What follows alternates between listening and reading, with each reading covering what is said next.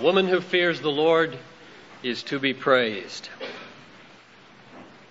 In 1966, I happened on a girl and spent two years a pondering the value of that pearl. She has a face and heart all full of love and filling, and so I sold my singleness, all fifty years, God willing. And I have never once looked back for fear of what I missed. If ever God was good to me, it was the wedding kiss. Four years and happy were the first, without a child to bless. And so we cultivated joy and fields of faithfulness. Then, like a mighty let there be from Genesis page one, another soul was born on earth and we beheld a son. But I had eyes for something more to watch God make another. Out of a girl, my college pearl, I watched him make a mother. A kind of revelation, this, just as the ancients say, how much of Christ there is to see in her maternal way. Eight years and two more happy sons all priceless to the minute, are like an unrolled open scroll with God's own message in it. Charm is deceitful, beauty vain, though all the world has gazed. But when a woman fears the Lord, she shall be truly praised. The text for this morning is Proverbs 31, verse 30. Charm is deceitful, beauty vain, but a woman who fears the Lord is to be praised. Let's notice the context first of all. It's a very unusual one. You all know what an acrostic is, right? M is for the million things she gave me. O means only that she's growing old. T is for the tears she shed to save me. H, her heart of purest gold. E is for her eyes of love light shining. R means right, and right she'll always be. That's an acrostic. And that's exactly what we've got here in Proverbs 31, 10 to 31. It's an acrostic. Every verse begins with a different letter of the Hebrew alphabet. Why do people write acrostics? Well, people write acrostics, don't they? Because they're just so full inside, they want to think up as many different things to say about somebody as they can. Now, the writer here in Proverbs 31 has set himself a task, namely, to praise the woman who fears the Lord. Well, now, how's he going to do that? He says, no, I'll just list the letters of the alphabet, and then I'll think up a different thing, 22 different things to say about this woman. Aleph is for woman, full of virtue. Beit refers to trust her husband shares. Gimel is for work she does to help you. Dalet stands for how she sells her wares. And on and on he goes for 22 verses. That's what an acrostic is, and I think that's why we write them. And that's important to see because that tips us off that he's not arguing like Paul did, say, in Romans. He's not building up logical step after logical step. Instead, he's stringing pearls of things to say about this woman who fears the Lord. And so I think that a sermon that comes from this text ought to uh, aim at these three things. One, it ought to inspire women to fear the Lord. That's one thing it ought to do. And to be like this woman here in the way she fulfilled her role. Now, this woman's married, obviously, and is a good wife, but when I say be the way she is and fulfill your role the way she fulfilled hers, I think the implication extends to all women, and I'm basically addressing all women this morning. Second, I think a message that comes from this text ought to inspire others to praise such women. And then, third, the message ought to include some of that praise, which is why I begin with my ode to Noel, because she's the woman I know best and a woman who fears the Lord. Now, to accomplish those other two goals, I want to ask three questions. Try to answer them. One, what does it mean to fear the Lord? Two, why is it so important to praise women who fear the Lord? And three, how can you recognize a woman who fears the Lord. What does it look like in action? Charm is deceitful, beauty is vain, but a woman who fears the Lord is to be praised. So, what does it mean then to fear the Lord? Let's go back to the beginning of Israel's national history, to the very foundation statements that were made there at Mount Sinai. Exodus chapter 20, verse 18. Here's what Moses says. Now, when all the people perceived the thunderings and the lightnings and the sound of the trumpet and the mountain smoking, the people were afraid and trembled. And they stood afar off and said to Moses, You speak to us, and we will hear, but let not God speak to us, lest we die. And Moses said to the people, Do not fear, for God has come to prove you that the fear of Him may always be before your eyes, that you may not sin. Oh, how we need to meditate on perplexing texts like that. They seem so paradoxical. Don't be afraid. Keep the fear of the Lord before your eyes. What does that mean? I think that the text provides the distinctions we need in order to make sense of it. When he says, uh, don't fear, get rid of fear, the fear he's telling them to get rid of is the fear of drawing near to the Lord. Mount Sinai, listening to him close up. The fear that they are to keep before them is the fear of God's powerful wrath against sin. A fear of kindling God's wrath against sin ought to drive us not away from the Lord, but to the Lord where there's mercy. Last week, Noel and I went to the Tegans for a visit. Now, the Tegans have a big dog, and he's chained up out in the front yard. And if you get out of your car, he greets you. A very big, he's about as tall as Benjamin. And uh, she took care of the dog. We went inside, and the dog was a different dog inside. Scratch him behind the ears, play with him. Then we decided to go outside again. Karsten was going to go to the car and get something. And Irene said, Don't run from the dog. And Karsten starts off to the car. And the dog kind of trots up behind him. Just soft. He looks back, you know, sees this dog about eye level, and starts to run. And the dog gets mad. Says, Don't run, Karsten. Settle the dog down. What a picture of the fear of God, isn't it? Now, Irene was Moses, standing on the porch. Here's the Israelites, the Piper family. And the word comes from Moses do not fear to draw near, but don't run from God. Don't leave God and go into the way of sin he gets angry if you run away from him. A beautiful picture. God is a joy to be near. He loves to be scratched behind the ears. But you run from God, and He will pursue you viciously. I think that is a beautiful picture of what Moses meant. Now, there, the analogy breaks down because Irene put the dog in the basement. And you.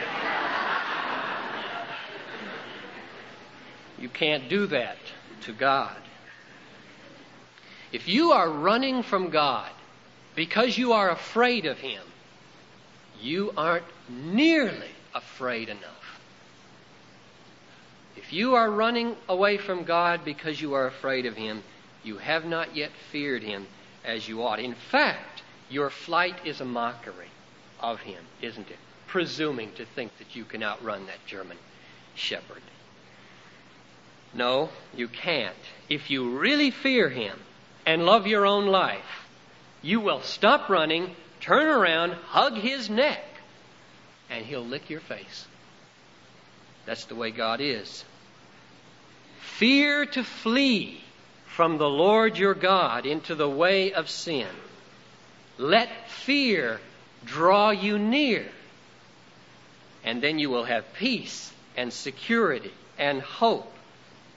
It keeps us near to the merciful heart of God. That's what fear does, where God can be our fortress and our refuge and our sun and our shield.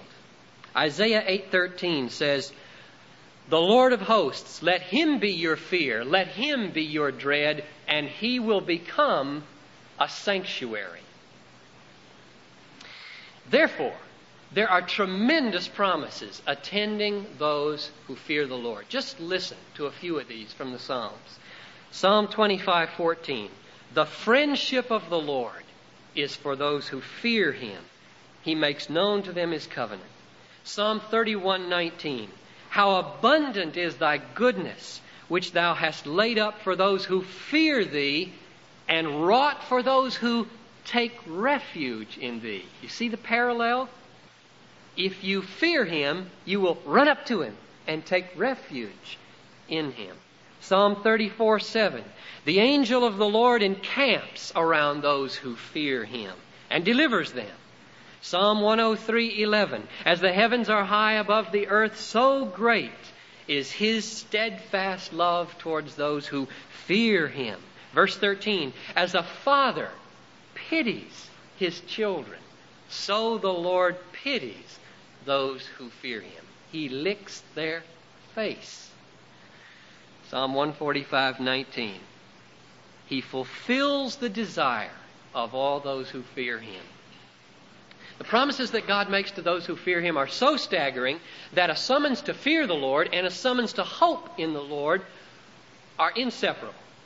And that's why the psalmist says things like this The eye of the Lord is on those who fear him, on those who hope in his mercy. The Lord takes pleasure in those who fear him, in those who hope in his mercy. So a woman who fears the Lord will not run away from God to satisfy her longings or to escape her anxieties.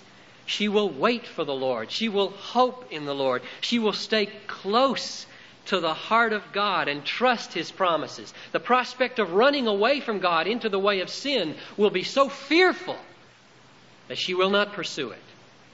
And the prospect and the benefits of staying close to God in the shadow of the Almighty will be so glorious that she will not be able to forsake it. Charm is deceitful, beauty is vain, but a woman who fears the Lord is to be praised. Why? Why should we be so busy praising such women? I think there are three reasons, at least.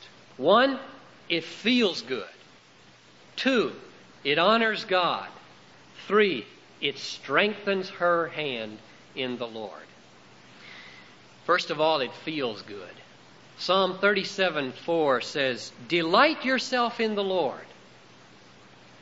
Now, I, I take that to mean not only that we should delight ourselves in the Lord, but that we should delight ourselves in everything that delights the Lord. And then, by implication, we should delight ourselves in women who fear God, because that surely is a delight to the Lord. Now, what is praise? C.S. Lewis, in that delightful little book on the Psalms called Reflections on the Psalms, said that praise is not merely the expression of a joy or a delight, it's the completion or the consummation of that joy. A joy that is not expressed has not yet been fully enjoyed.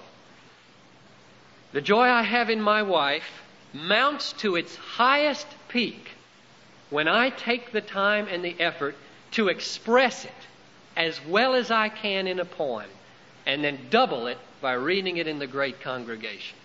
And I feel so sorry that I'm the only person that gets to do that.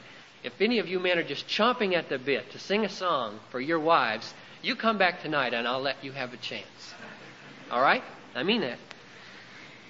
My joy mounts to its peak when I not just delight in her virtue, but say it to her and to others. Then the joy has its consummation. And therefore, a strong and a good motive for praising the woman who fears the Lord is because it completes the joy we have in such women. It feels good. Now, maybe I should mention just the, the flip side of that, uh, the ugly alternative to not praising. Lewis said, Praise is inner health made audible. Inner health made audible.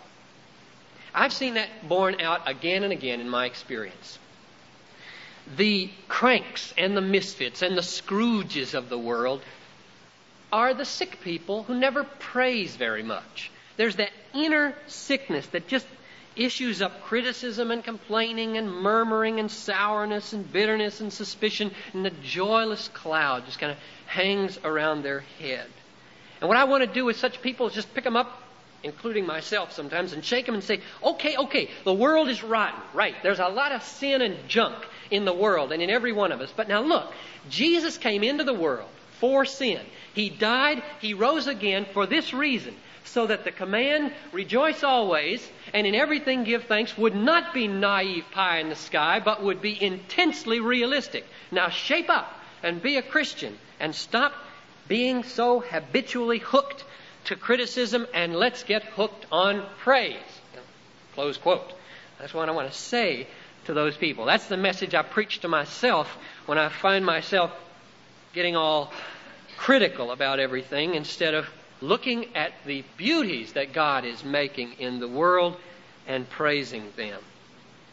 Now, that's the first reason why we should praise women who fear the Lord. It feels good. Second, it honors God, which is the most important thing of all. We mustn't think that in praising a woman who fears the Lord, we are robbing God of what belongs to Him. Because God has ordained things on the earth and has made things on the earth that are good. And in praising what God has made and what by its very nature honors God, we praise God. There is an indirect way to praise God as well as a direct way to praise God. And God delights very much in women who fear the Lord, and therefore, if we put our approval on them by praise, we simply are approving what God delights in and therefore praising God. Third, we ought to praise women who fear the Lord because it strengthens their hand in the Lord. Now, suppose Karsten, instead of running when the dog trotted up behind, he stopped, turned around, looked at the dog, went, Let's go. He starts off to the car with his arm around this dog's neck. And I said, Karsten, way to go. That's just the way to do it. That's just what she meant. Right. Now, what effect would my words have had on Karsten? I think they would have strengthened his heart in the Lord or in Irene. And that's what we can do for each other, for the woman who praises or who fears the Lord. There are so many temptations, full page ads in the Tribune, alluring women not to fear the Lord, but to fear financial insecurity more, to fear not being accepted with peers more than they fear God, to fear wasted time spent in good deeds instead of fearing God. We are all being tempted day after day to let go of that German shepherd and run off after some silly poodle. And therefore, we need to strengthen each other's hands in the Lord. We need to say, saintly people need to say, Well done. I love the way you fear the Lord. And now, listen, husbands and children, a word especially for you. Verse 28 in our text. Her children rise up and call her blessed. Her husband also, and he praises her. Children, listen to this. This is for you, old or young. Let's think real serious for a minute. Suppose your mommy was killed tomorrow in a car wreck. And on Thursday, you had to go to her funeral. What would you wish on Thursday you had said today? Her children rise up and call her blessed. I quoted that at my mother's funeral. Thought of it lots of times that I had said it. Tell her today, guys, girls, 30 year olds, if you haven't done it yet, tell her today. And husbands, what about you? Put yourself in the same position. If I lost my wife this week, you know what I'd say? I'd say, why did I get so upset at such stupid little things? Why did I make an issue of such non essentials?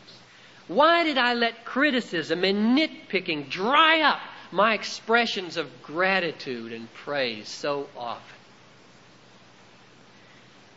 So I will try to do better. Oh, how we need to live in the light of our dying. Like Glenn Ogren said to me on Wednesday, death puts everything in perspective. So, husbands, praise her. Praise her. Praise her while you have her. And you will strengthen her hand in God. You will honor the Lord. And you will add great joy to your own life. And now, finally, the third question and last one that I want to ask How can you identify such a woman? What does she look like in daily life? I think that's what verses 10 to 31 are all about here. He's trying to just spill out all the sorts of things that a woman who fears the Lord does. And I just want to mention four things. There could be a lot more. Four things to celebrate about women who fear the Lord and about my own wife. First of all, a woman who fears the Lord is not anxious about the future. Look at verse 25. I love this line. It is a great line. Strength and dignity are her clothing. She laughs at the time to come. Isn't that beautiful? She laughs at tomorrow. Now, Satan dangles in front of every woman the specter of tomorrow's troubles. But the woman who fears the Lord will glance up at her big German shepherd beside her, and then she will turn back and laugh at Satan's folly. She will fulfill Proverbs 14:26. In the fear of the Lord, one has great confidence, and his children will have a refuge. Her fear of the Lord makes her fearless of men, but it doesn't make her naive. She knows that the Lord has appointed certain means for our safety. For example, verse 21. She's not afraid of snow for her household. Why? Because all her household are clothed in scarlet. Winter is a deadly and fearful thing in Minnesota. At least it used to be. When I came here, I had no idea it was a matter of life and death. Whether your car ran out of gas at 11 o'clock at night. I really got scared one night when on Highway 100 at 11:30 my car ran out of gas. I had to climb a fence, walk a quarter of a mile, and I had I had three people in that car, one of them a teeny baby, and I was scared. Winter is a fearful thing, but God has appointed that we not just pray that our feet not freeze, we're supposed to wear shoes. You see, we're supposed to clothe ourselves appropriately. And, and women who fear the Lord know that. And they busy themselves doing what God has ordained us to do and not being naive and thinking that since I have the Good Shepherd, I don't have to wear shoes. So, we are to be fearless of tomorrow, yet doing the things God has appointed us to do, trusting His mercy in all our ways. Secondly, the woman who fears the Lord has practical wisdom. Verse 26. She opens her mouth with wisdom, and the teaching of kindness is on her tongue. We've all been taught from the time we were little the fear of the Lord is the beginning of wisdom. And therefore, of course, the woman who fears the Lord is going to speak wisdom.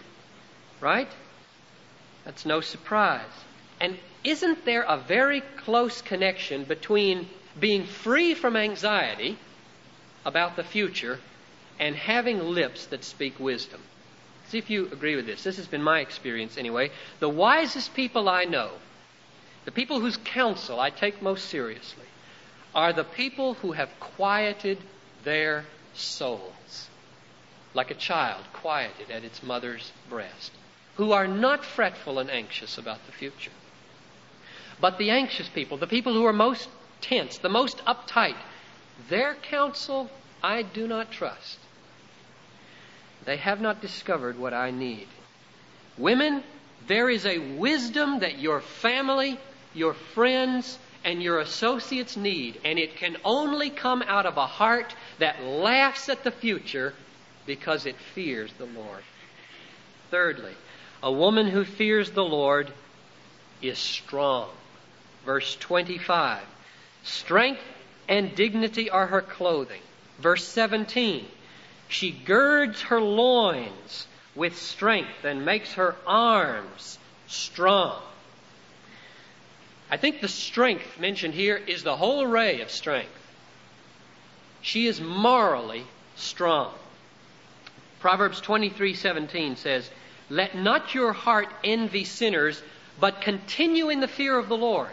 In other words, if you're in the fear of the Lord, you will be powerful not to envy. You will not be easily allured and blown about by the allurements of the world and the evil one. You will have strength of soul, moral strength that comes from fearing the Lord. But also, I think it implies that the woman who fears the Lord will increase in intellectual strength. The fear of the Lord is the impulse to wisdom. It rouses the mind to seek after knowledge as for hidden treasure. And thirdly, I think it means even that the woman who fears the Lord will increase in physical strength, though we may be of various kinds of strength.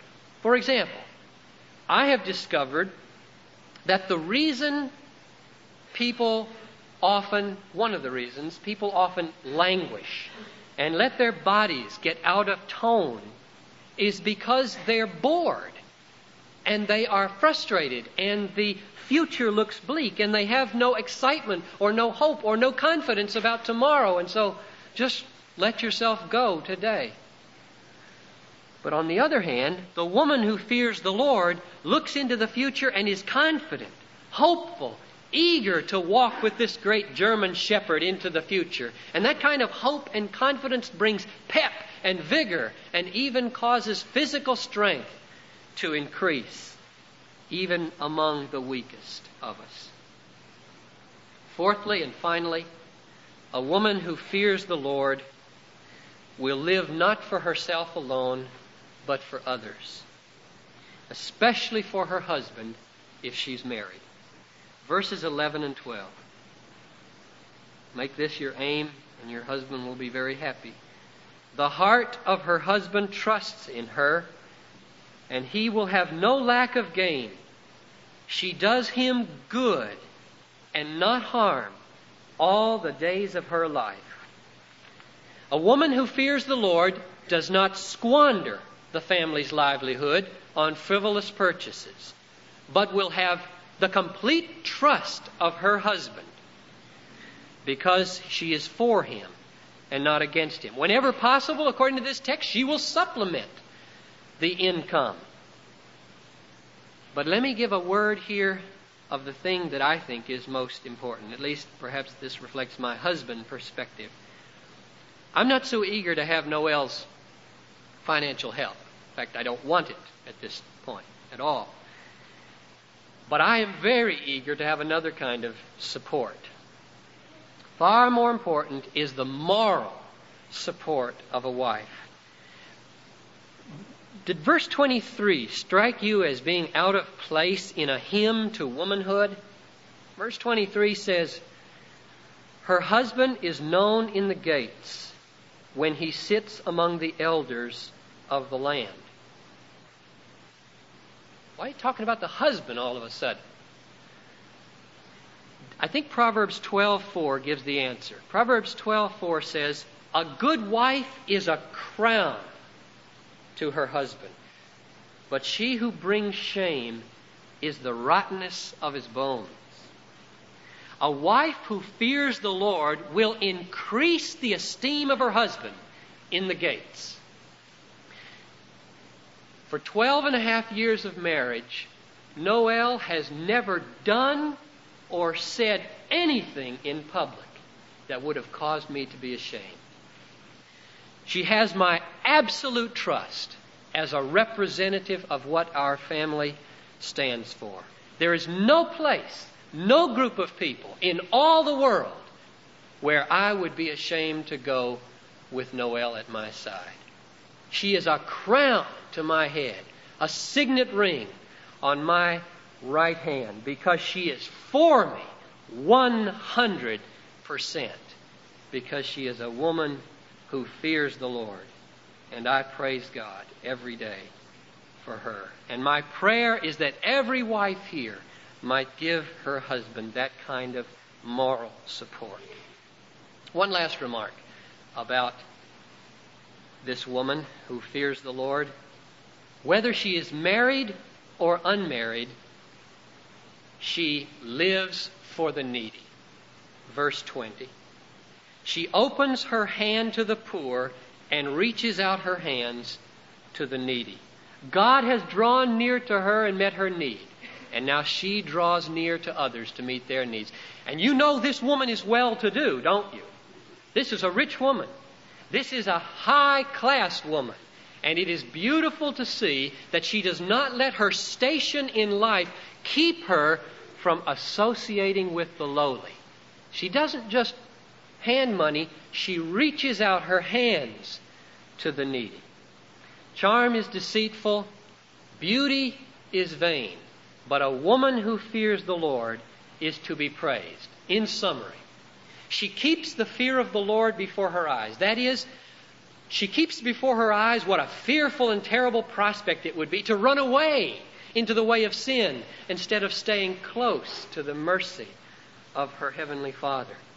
She should be praised, especially by us husbands and children, because that will make us happy honor God, and strengthen her hand in the Lord. And she can be recognized because she is confident and not anxious. Gracious wisdom is upon her lips. She girds herself with strength, and she supports her husband and extends her hands to the needy. Now, I don't know of any hymn to praise a woman who fears the Lord. So I want you to stand right now. And we'll close by having you repeat this stanza from my poem with me, and then we'll conclude. You repeat each line after me, and this will be our corporate praise to the woman who fears the Lord. Charm is deceitful, beauty vain. Though all the world has gazed. But when a woman fears the Lord. She shall be truly praised. Amen. You're dismissed.